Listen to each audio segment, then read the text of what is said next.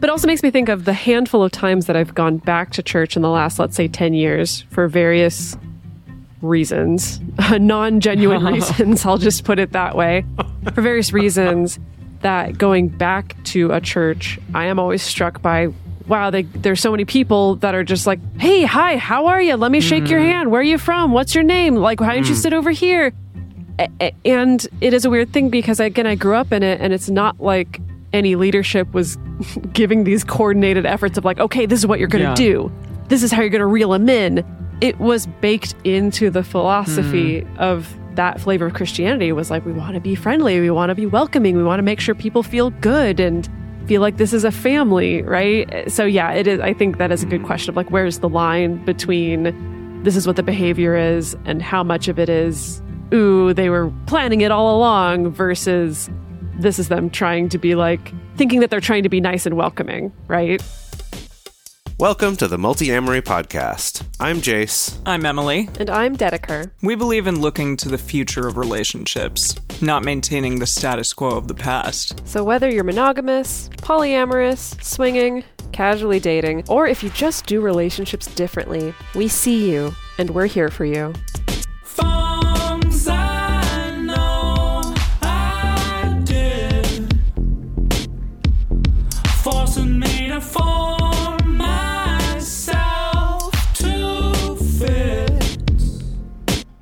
On this episode of the Multiamory podcast, we're talking about love bombing. Love bombing has become a hot topic in psychology and on social media and pop psychology. So, what exactly is love bombing? What does the research say about it? And is this concept actually helpful? What does it ultimately mean for the future of the relationship if love bombing happens? Today, we're going to talk about what love bombing is, what it may feel like for the recipient, and some actionable steps to take if you feel like maybe you are being love bombed. So, this is a really interesting concept that I only really heard about over the last few months for the first time. I listened to an episode of The Skinny Confidential and they had an, a love bombing expert on somebody who dealt with narcissists and who was a therapist and really knew a lot about it and definitely made this whole thing sound really, really sinister and really, really bad. And it got me thinking, huh, like, is that the case in every circumstance when one gets love bombed? Because I definitely feel like that has happened to me before. I feel as though I've probably done it in certain situations as well. But I don't necessarily feel like the people who have done it to me or myself included have been really sinister narcissistic people. So I just kind of was interested to look at this a little bit further because now that I heard about it, it's come up like so much around me in social media and also people who I meet saying like, yeah, I've been love bombed and my ex is a narcissist and things along those lines. So I'm, I'm curious for the two of you, like how long has it been since you started hearing about this term and and what sort of is your relationship to this term? Yeah, well, I wanted to start out with like I guess casual definitions. We're going to get into formal definitions later, but I think it is important to I mean, uh, so if I'm thinking about like if I was put on the spot, like I'm being put right now to just define love bombing, let's say. Uh, yeah, I think I started hearing about it on the internet probably maybe two or three years oh, wow. ago. It is, I think, a recent thing. I don't think it's a recent phenomenon, but like I think recently has been picking up steam. And I guess just based on the information that I would, you know, gather by osmosis, I would define love mm-hmm. bombing as when someone very early on in a relationship suddenly just like showers you with a ton of affection and verbal praise, maybe even big gifts or big declarations about the relationship in this really intense, overwhelming way that maybe they don't actually sustain or perhaps maybe is part of like a cycle of abuse you know, where, where like when you're finally ready to leave a relationship, then suddenly all the love bombing happens. I think that's how I would maybe define it just off the top of my head. And yeah, I think I've definitely been on the receiving end of that in both of those situations, both in situations like kind of more abusive relationships where that was kind of regularly baked into the cycle. as well as early on in a relationship where someone just got super, super Yeah. intense really, really fast, like inappropriately fast. And it's definitely, I know, I really characterize it as like leaving a very like head spinny Mhm. feeling. Yeah. Hmm. Yeah, it, this is also a term that I've heard roundabout. It does seem like it's getting mentioned a lot more recently. Like you were saying, Emily, you've started hearing it more and more.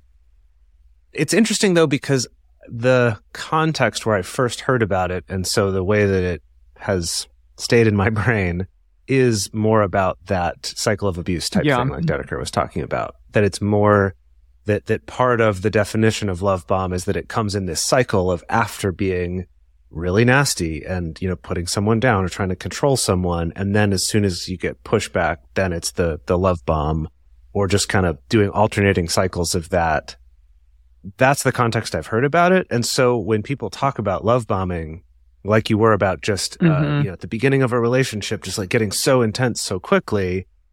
For me at least that's that's not part of how I would have defined love bombing. Like to me that's just sort of not knowing how to handle your NRE or just getting a little too excited or just not having enough experience to be like okay yeah but I can also let this take its time or something right? You know whatever's going on but to me those are two very distinct Types of love bombing different or things. just maybe two different Yeah, things. like, I wouldn't call them the same- Sure.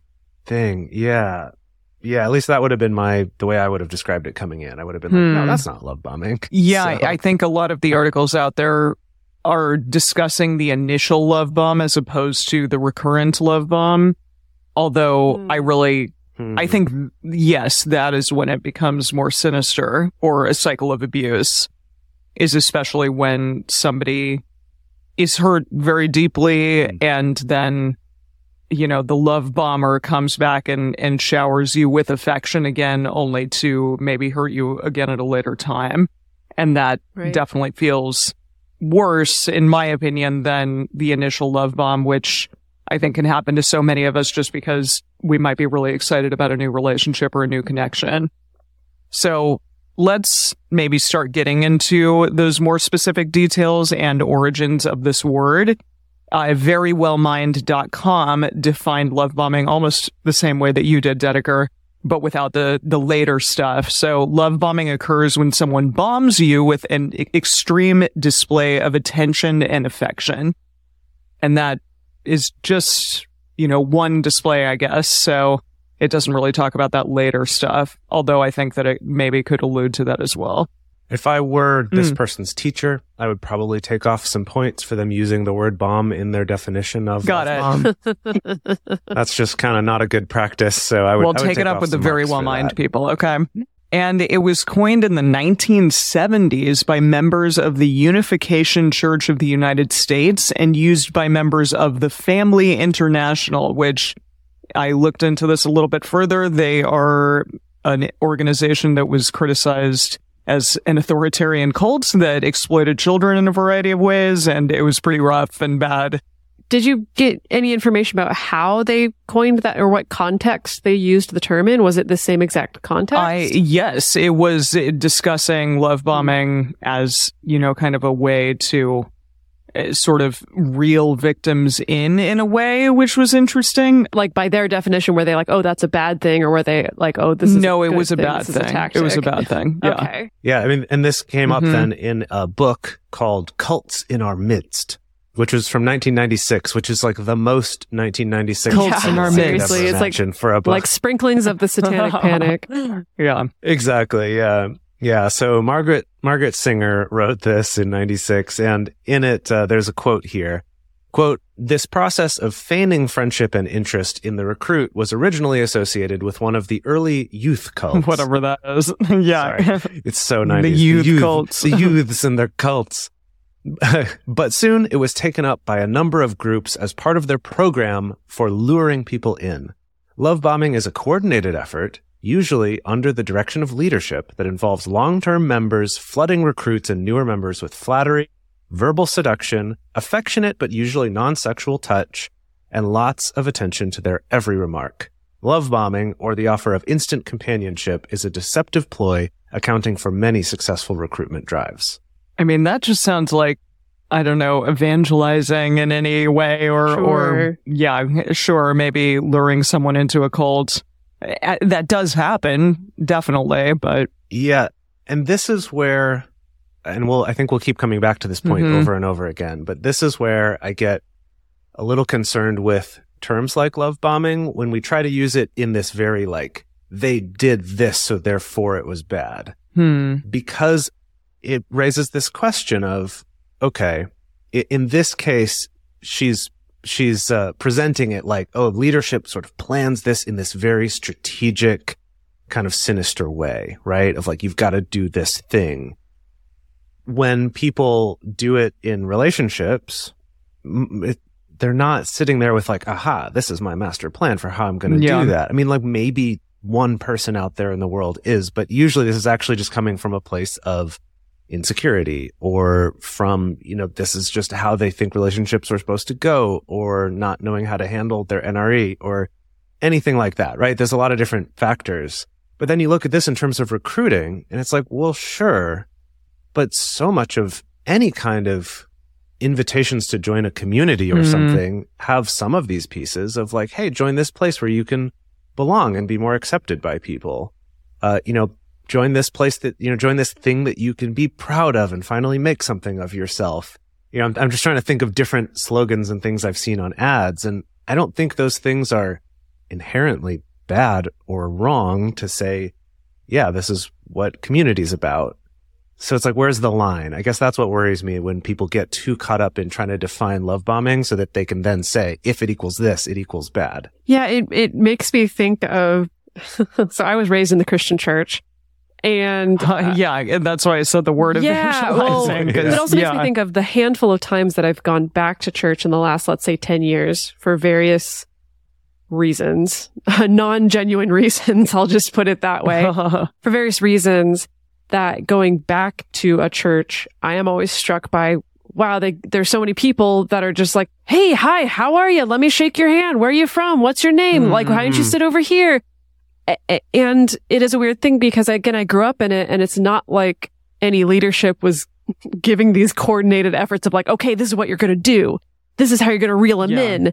It was baked into the philosophy of that flavor of Mm. Christianity was like, we want to be friendly. We want to be welcoming. We want to make sure people feel good and feel like this is a family, right? So yeah, it is. I think that is a good Mhm. question of like, where's the line between this is what the behavior is and how much of it is, ooh, they were planning it all along versus this is them trying to be like, thinking that they're trying to be nice and welcoming, right?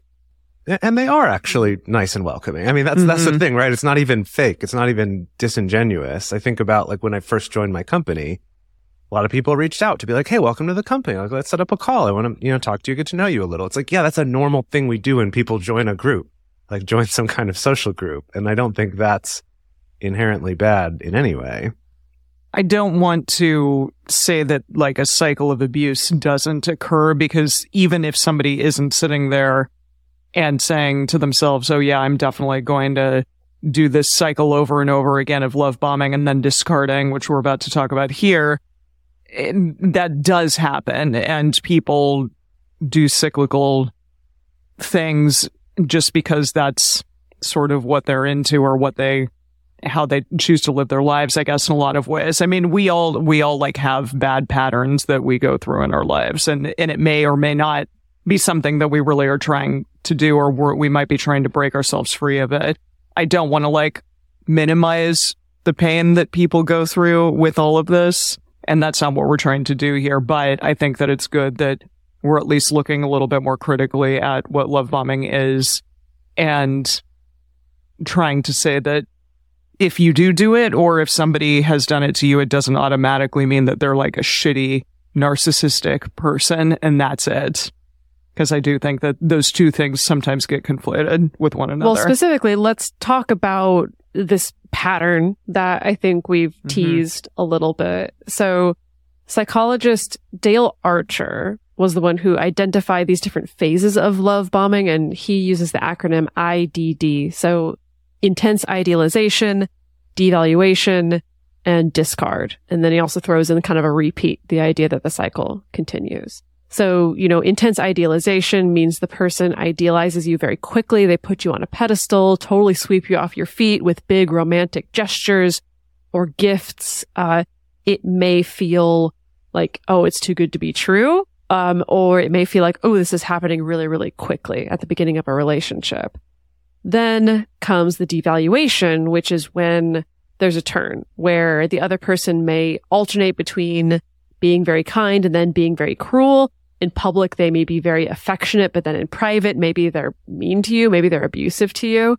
And then discard, which is eventually the partner leaves and moves on to the next person, possibly repeating that same process all over again.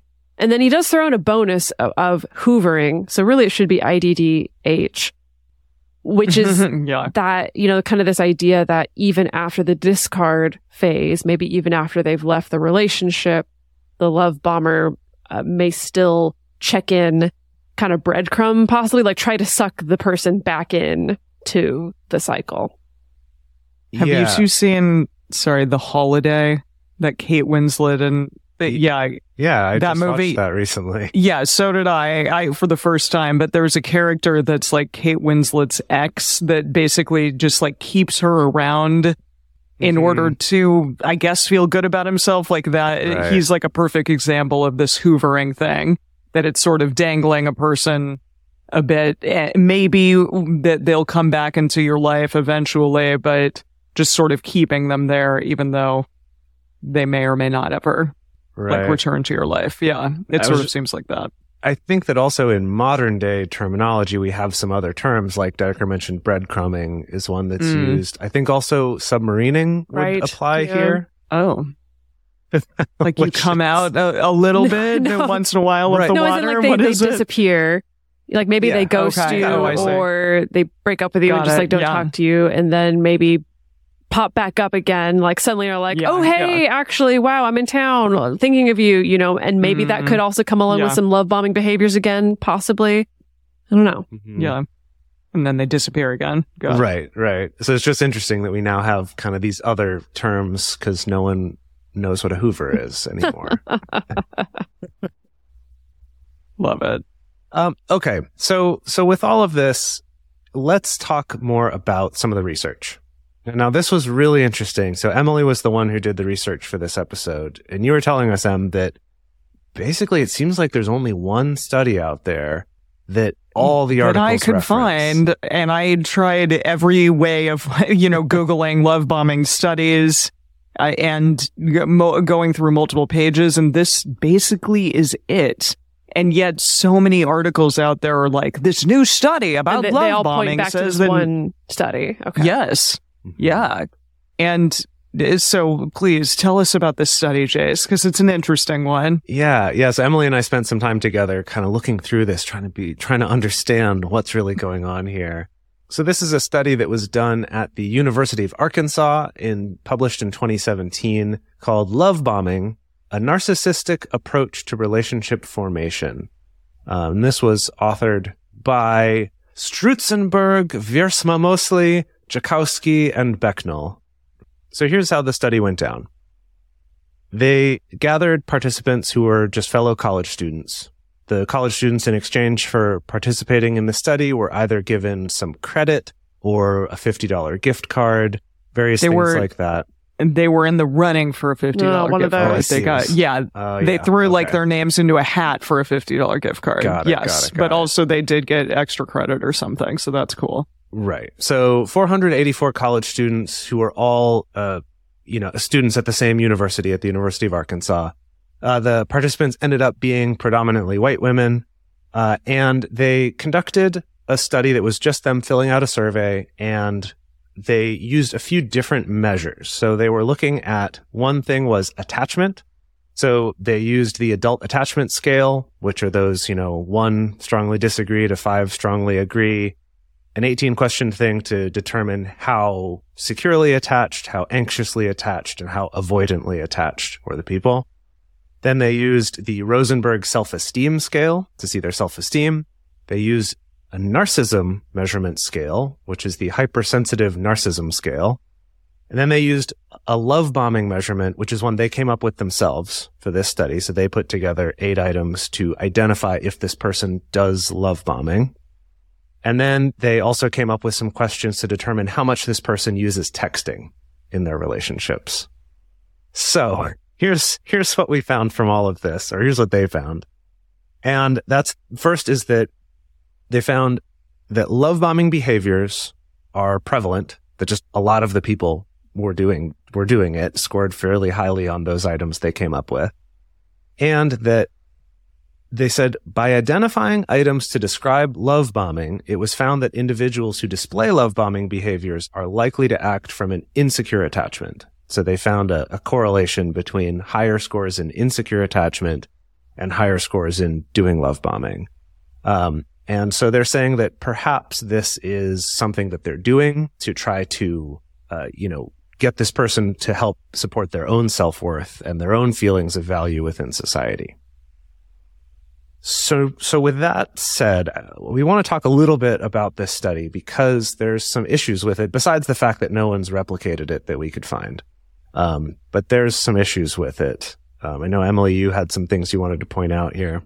Well, it, like I said before, it seems to be basically the only study out there on love bombing. And they even acknowledged within the study that more, you know, studies need to be done on this to really measure it further. And especially the correlation between attachment styles and whether or not a person is, is, is a narcissist or whether or not a person is more or less likely to love bomb another. And the study itself was done by students. So the, this wasn't professors doing it. It was students and uh, graduate students. And while there's nothing wrong with that, it just that I found that to be a little bit interesting. It was essentially students gauging, you know, these things with other students roughly around their same mm-hmm. ages. So, right. yeah, I don't know. I, it, I wondered if perhaps people who had been in a psychology field for a longer period of time, I would be interested to see what they found and what, you know, things they use to measure. In their conclusions, they do make a lot of mentions and observations about millennials, and they do offer up in their conclusions a lot of what they think the reasons are for yeah. some of these things based on both being millennials themselves as well as studying millennials. So yeah, that would be interesting to see how that might change if the people conducting the study and if you had a larger age range for people in the study, how that might change things. Definitely. And I know that you were interested in talking about the love bombing items that they used specifically. So I can read these off. The, these were the questions on the Likert scale that they posed to the participants. And these questions they all created themselves. So There's also only it, we found them. them. to be a little interesting. Only yeah, eight. eight is it's just not that many. It's not very much to ask a person. And these were the questions. So the first one, when past relationships have ended, I have realized that I was more invested in the relationship than my partner was. Hmm. Sure. Number two, I desire praise slash appreciation slash affirmation to be communicated by my partner. Yeah. Number three, I feel as though the presence of my partner increases my social standing. Number four, I feel more confident and secure when I am in a relationship. Number five, I am insecure with the idea of being single. Six, I am only content in a relationship until I find another better option of a partner. Seven, I view relationships as a means to feel better about myself. And eight, when I feel insecure, I like to turn to another person to assure me of my worth. What do you think? Yeah. So it's it, like, it's really interesting to me that none of those questions, and I know that whenever people are self-reporting that that can skew things in a particular way. I realize that that's tricky when you're not being just like a direct observer of behavior, but that none of those questions are, are really actually about behavior. It's like none of, none of it is like mm-hmm. early on in a relationship, I tend to tell someone that I love them or like, yeah, I'm willing to do a big romantic gesture one month into a new relationship or whatever. It's like none of them are actually about the behaviors that we. It's like feeling. Yeah, it is like the feelings, and and some of these are tricky because they're very relatable. You know, like totally. wanting praise or appreciation or affirmation to be communicated by my partner. I don't know anyone who doesn't want that. The only Yeah. one that feels like, okay, yeah, this sounds like maybe it's kind of dodgy is the one about I'm only content in a relationship until I find another better option of a partner. Uh, Sure. but then also at the same time, I'm like, well, that's basically what monogamous culture trains us to do. So there's a certain amount where That's it's like, well, that's normal. Um, so that is really interesting. It feels like what they're calling these love bombing items to me feel much more biased towards, yeah, like I look to relationships for my own sense of like self worth and security. Mm-hmm. Yes. And this is, I think, a really fun example, fun example of the way that bias can end up in research, right? So Hmm. what I, my guess as to what happened here is that they wanted to do a study about love bombing. And then they have that thing of, well, it's hard to get people to admit to this behavior or self-identify their behavior. So instead, we're going to take this concept we have of what love bombing is and then what we think people who do love bombing feel like.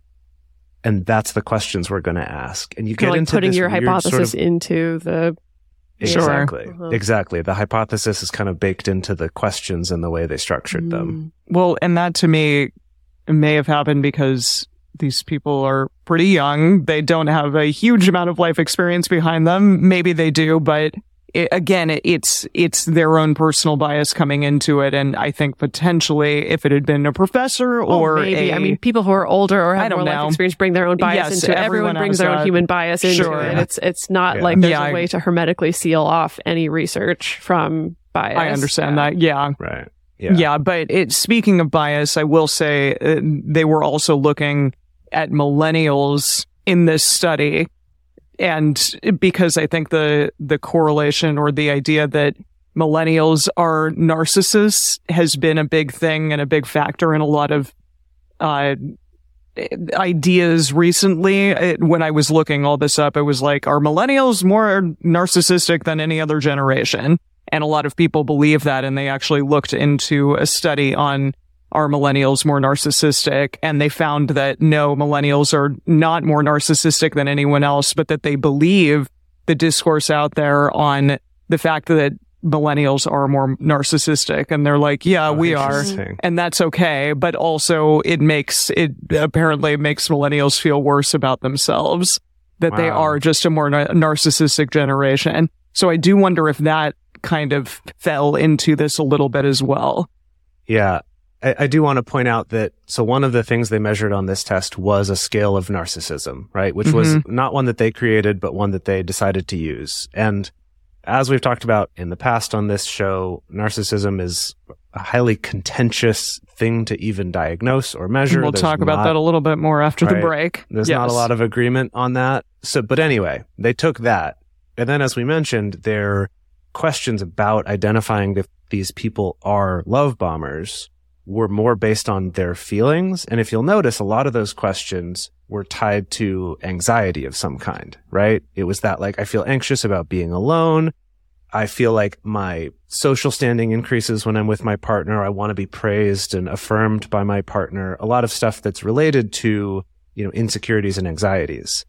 And then the questions on that narcissism scale are also very much related to insecurities and anxieties. And it's so, well, okay, yeah, if you're writing very similar types of questions for those two things, of course you're going to get higher correlation between Sure. those two things, right? So a- again, it's just, I just think It's this a is worth, clunky study. Hmm.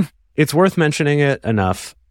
I'm less concerned about the age of anyone involved, but just the fact that I can see some pretty clear bias that's been put in Mhm. here right from the start, as well as just the fact that this is the only one and that everyone's using it Yeah. to, especially in pop psychology, you get into this issue where people will look at a study, they'll come to some sort of conclusion, or even the people writing the study will write something in their conclusion that's more of a, well, we think that it's probably this. And then people run with that, and then Yeah, the another layer of conclusions on top of it, and then another layer of conclusions, and then you get to this whole thing of like, it is real, and it's a thing that narcissists do, and if someone loves bombs you, they're a narcissist, and you need to Mhm. get out of, you know, it's like, it's a slippery slope. It's like a telephone game, but worse. Next, we're going to get into talking about narcissism and love bombing, more about how those can be connected to each other, and then what that actually means in practice, as well as some things that you can do about it.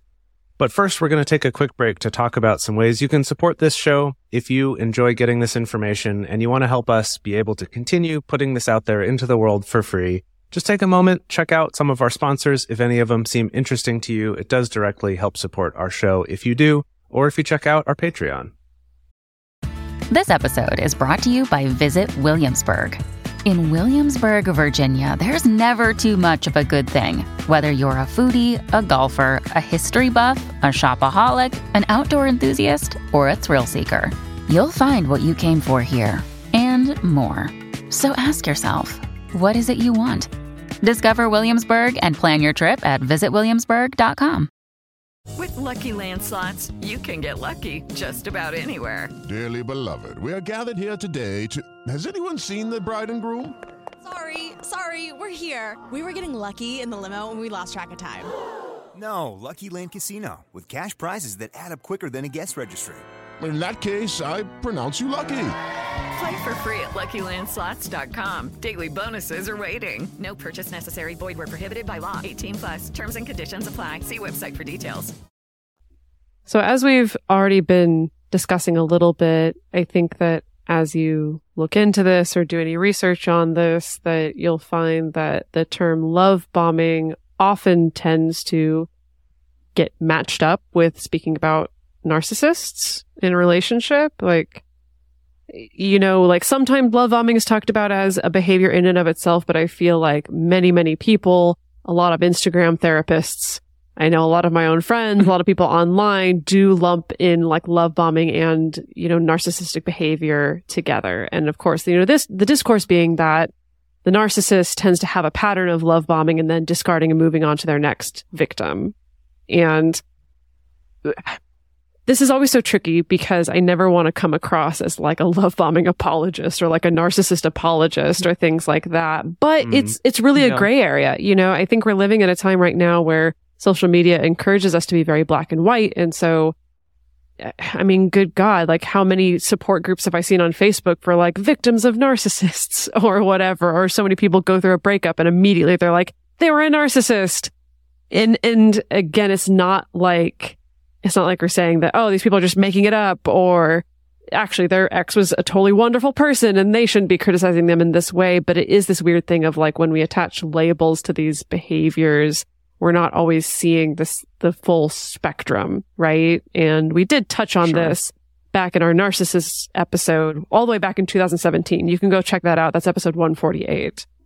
Yeah, the one of the takeaways that I found from researching this episode was that narcissism is actually fairly difficult to define, even for those who are experts in it and who are researching it constantly. Because in the DSM 5, the newest version of it, it is labeled as one of the 10 personality disorders. However, five of those personality disorders almost got the axe for the most recent version.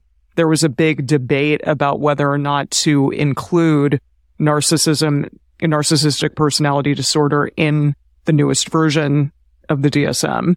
And ultimately, it was apparently a three year debate. It was very contentious, but ultimately it still is included in there. But I think a lot of the issue was simply because it's just hard. It, there's so many like factors out there and it's difficult to say, yes, this makes a person a narcissist definitively or not. And people still really struggle with that, with figuring that out and trying to sort of put someone into that box and that category. So additionally, statistically, there's a big wide range of how many narcissistic people are actually out there or how many people uh, have NPD. And what I found was that it's anywhere pr- from 0.05% of the population all the way up to 6.2%. That's a pretty huge range. Yeah, That's it is. several orders of magnitude Mhm. different. Like that's Absolutely. big. It's very big. Yes. But some of the places that I looked said 0.05%. So it's really, really tiny. And some said 6.2% with, yeah, men being more likely to be narcissists and women being less likely. Hmm. So I think with all of that, it's just simply to say that it's potentially unlikely that your shitty ex, as we said in that episode, Huh.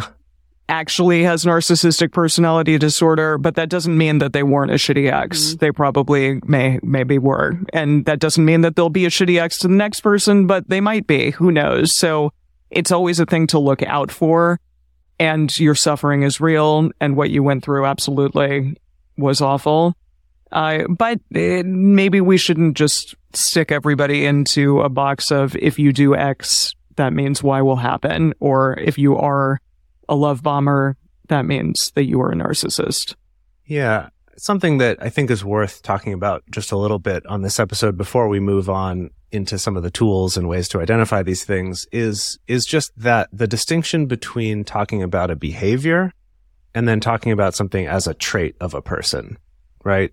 So, you know, the example here is someone does love bombing, like Emily, you mentioned at the beginning of the episode, Mhm. where it's like, I kind of feel like I've probably done this in a relationship before of that, just like, oh my gosh, I just got so excited so fast.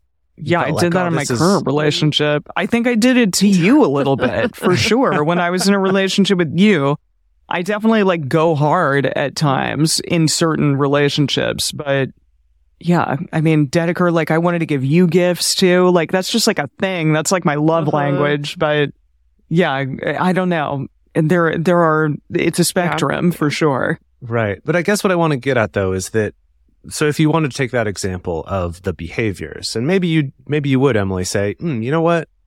I don't think that's the best healthiest behavior. Mhm. I'm not to say that it is or isn't. I mean it, it didn't cause a problem for us, but you know, Sure. what and you're still in your current relationship, so Sure. clearly it wasn't So, some kind of awful there we issue are. there. Yeah. But but even then, right? Because I, I think I've probably well, I know that I've had people be like, "Whoa, you you wanted to get too way too intense too Mhm. quickly," you know, like from an emotional standpoint or whatever. And I think I've seen tons of friends do that, and I've you know, you know that's just a thing that happens. And while it's okay to look at that and go, mm, "Okay, that behavior is not great," when we cross into this world of this person did this thing, so therefore they are a blank love Mm. bomber, narcissist, abuser, you know, kind of whatever it is, that once we take like, okay, they did a behavior, so now they are a thing, we get ourselves into a lot of trouble. Because one, we are setting up a situation where people are less able to admit they've done those things because, oh, if I admit that, then I am this thing, which we all think is bad and evil and should be ostracized and shunned from society. So I can't ever admit that, which makes it harder then to, to change those behaviors moving forward or to get any kind of, you know, closure or resolution for the person who was hurt by that. Um, as well as, you know, by doing this, potentially then encouraging our communities to not then offer education and support, even if it is in the form of tough love to these people, because it's like, no, they're irredeemable Right. now. Like 'cause you're a narcissist and that equals the bad guy and we don't want bad guys Yeah. around. So we throw you in the Right. Yeah. garbage. Yeah, we, Yeah. we block you, we ban Yeah. you, we do those sorts of things instead of looking at the behavior. Now, Yeah. again, that's not to say that, that all behaviors are forgivable, hmm but that when we get into this, uh, I'm going to lump you into this category of narcissist or abuser for a behavior and kind of not seeing like, yeah, but then I'm lumping you in with these other people that have done something much worse. And then maybe these other people who've done something less so can also be really hurtful to victims of that as well. When it's like, okay, cool. So you're minimizing this actually really horrible experience that Hmm. I had because now you want to get in on giving your partner this label. And I know no one's approaching it that way, but it is something that I, I see, um, kind of pushing, pushing some people who have really suffered serious abuse to the side and not kind of giving them the care that they need because we're applying these labels a little too liberally and too broadly just based on these behaviors. So speaking of looking at behavior specifically, let's let's take a little inventory to maybe help people understand is this behavior love bombing or is it just affection? Is it just love? Right? Because these things do fall on a spectrum. And so of course, there's the possibility that maybe you did some of this love bombing behavior or you had it done to you and it still turned into a very healthy long relationship.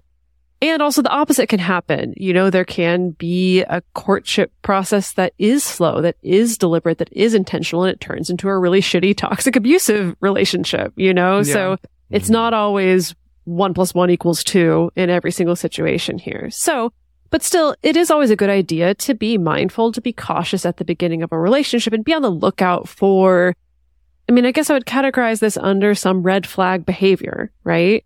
So we do have a list of some specific behaviors to look out for in comparison to maybe some like healthier or like just better behaviors to be looking out for, some green flag behaviors to be looking out for at the beginning of a relationship. And again, these lists are not exhaustive, but maybe they can give you a gist of what you might keep your eyes peeled for.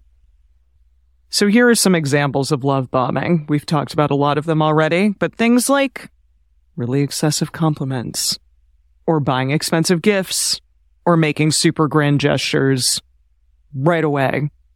One thing to notice about that one is when it comes to things like expensive gifts or even grand gestures, I think that one's also relative to how much money does this person have? Sure. How often do they give gifts? Just in general, Yeah. what kind of gifts do they give generally? So it's not to say, ah, you gave me an expensive gift right away. Oh no, that's a red flag. If you can look at the rest of the context, I think that's Mhm. important. Yeah, definitely. I'm trying to progress the relationship really quickly. We always say don't sign anything in the first year, and we mean it. Please don't. because Yep. some people may, yeah, some people may say like, wow, you're my soulmate. You're the one.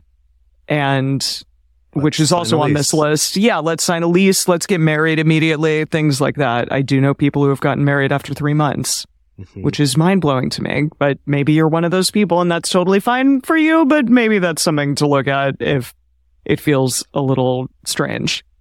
Also, even lots of calling or texting throughout the day that feels excessive, that's something to potentially look out for. Also, any of these things that make you feel uncomfortable, I think there is sort of a difference if you feel as though, hey, like this is recipro- reciprocal. This is a thing that I also feel that I'm also really excited about because the NRE is really strong here. But if there are things and behaviors that are happening that make you feel uncomfortable, that's something to be aware of and to look at for sure. I, I've seen talk of later in the relationship, somebody, this is more on the narcissist side, but just being on the lookout for is this person wanting me to stay away from other people in my life? Are they wanting to sort of be the only source of comfort and source of support in my life and don't want, you know, me to be around other friends or partners or family or things like that? Yeah, I think something to look at there is that there are a lot of different excuses people can use for that, Mhm. right? About what, whether it's the, the gender of your friend or the fact Yeah. that this person is an ex or, you know, some other trait about them or something. Like there's lots of ways that people can justify asking you or, or trying to limit even just by getting upset a lot anytime you hang Mhm. out with this person without explicitly telling you not to. So it can look a lot of different ways. And unfortunately, in some cases, such as the gender of your friends, our society can't even say, yeah, that's, that's natural and normal. And they, they Mhm. shouldn't want you to be friends with that person. So that's definitely a big one to watch out for, just in general. And it doesn't have to mean that they're a narcissist, but just if that behavior is going on, that behavior is not good and something that needs to change or you need to get out of that relationship.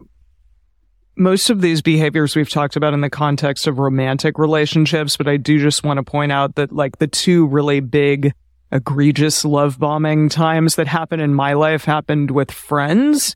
For example, someone very quickly said, I want you to be the godparent to my child.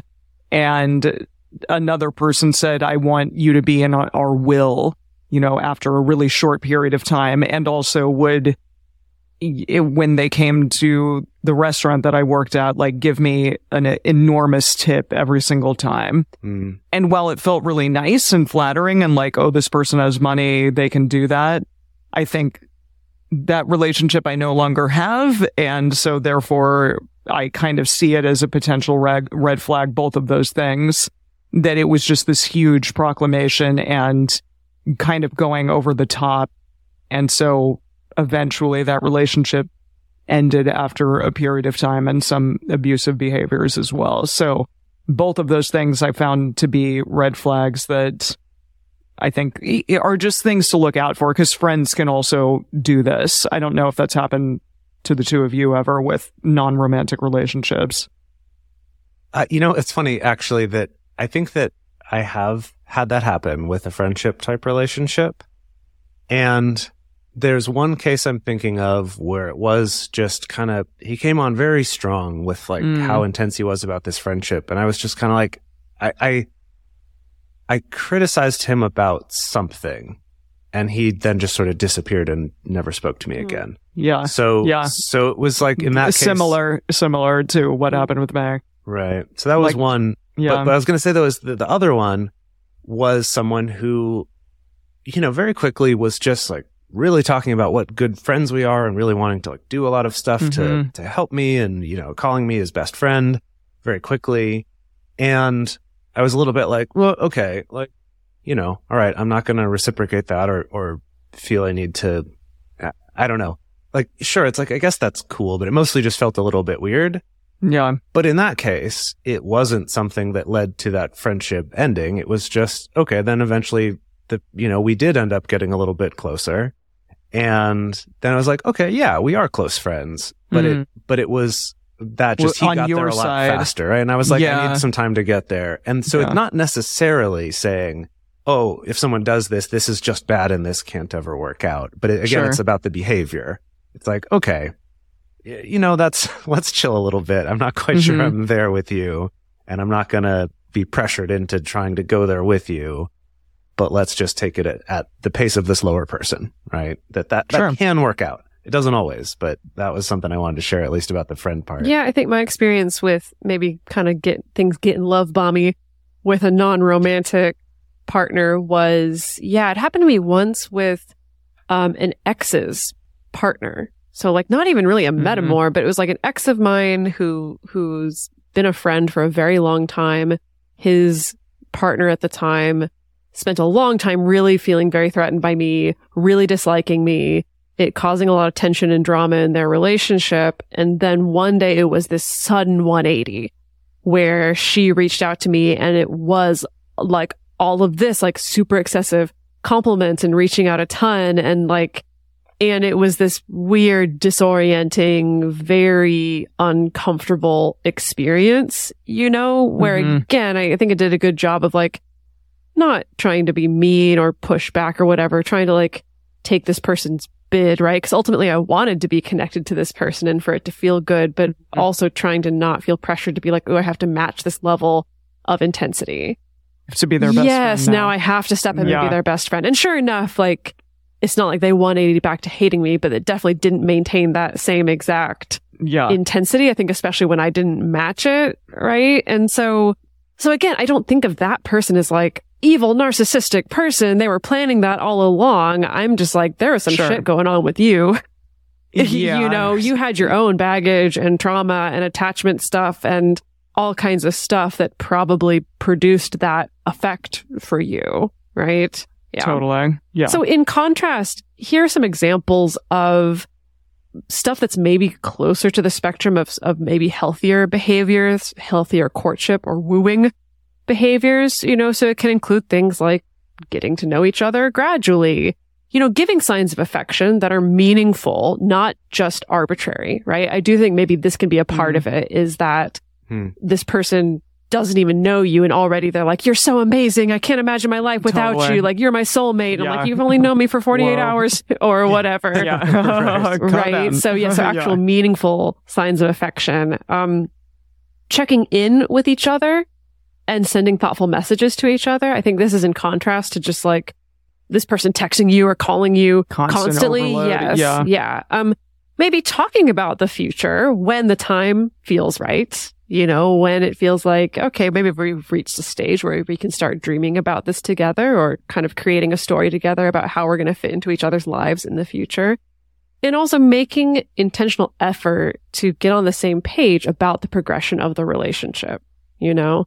Now, that doesn't mean that like from day one, you're going to be matched in exactly what the pace of your relationship is going to be. But I do think there is this constant kind of discussing, communicating, negotiating process because it is a co-created relationship. You know, it's not just one person who jumps in to like set the pace and kind of drag the other person along. So to wrap up this episode, let's talk a little bit about what you can do in this case, right? We've established, you know, these are some behaviors that might not be the healthiest for establishing a new relationship. Here's ones that might be better. But what if you are in this situation where you're listening to this episode maybe and going, hmm, yeah, gosh, that is going on. Or maybe you're someone who is a little more susceptible to this, perhaps because you're healing from a difficult breakup or some past trauma or something like that. And so it's, oh, wow, you know, someone does finally really recognize me and love me. And that, that is why this exists, right? It does feel good. And, and it's very possible the person is doing it because they do want you to feel good, even if the result isn't the healthiest. So what can we do about it if we start noticing this happening? So the first thing is to create space and some boundaries for yourself, right? So what we mean by boundaries here is just having time to yourself, not instantly giving all of your time to this other person. That's another situation I can think of in my life where, where there have been a few relationships where very quickly the other person just wants to be around in all of my free time to kind of fill up all the little gaps in my calendar.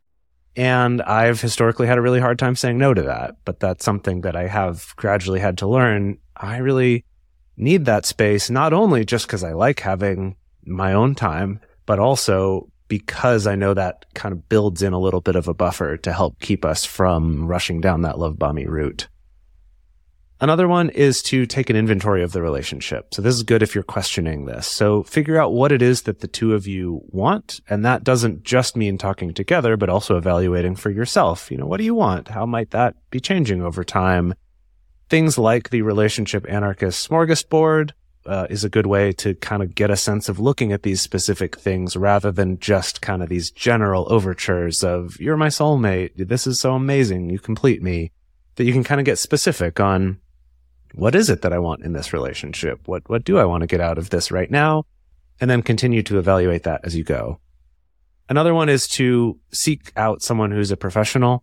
If you are concerned about this, talking to a therapist or a counselor to just help you evaluate that. And if you can't do that, then just someone who's outside of that relationship, right? Someone who doesn't have a stake in it, right? So potentially a family member or a friend and just kind of talk about what's going on and why you might be feeling a little bit weird about it or a little worried to help give you a sense.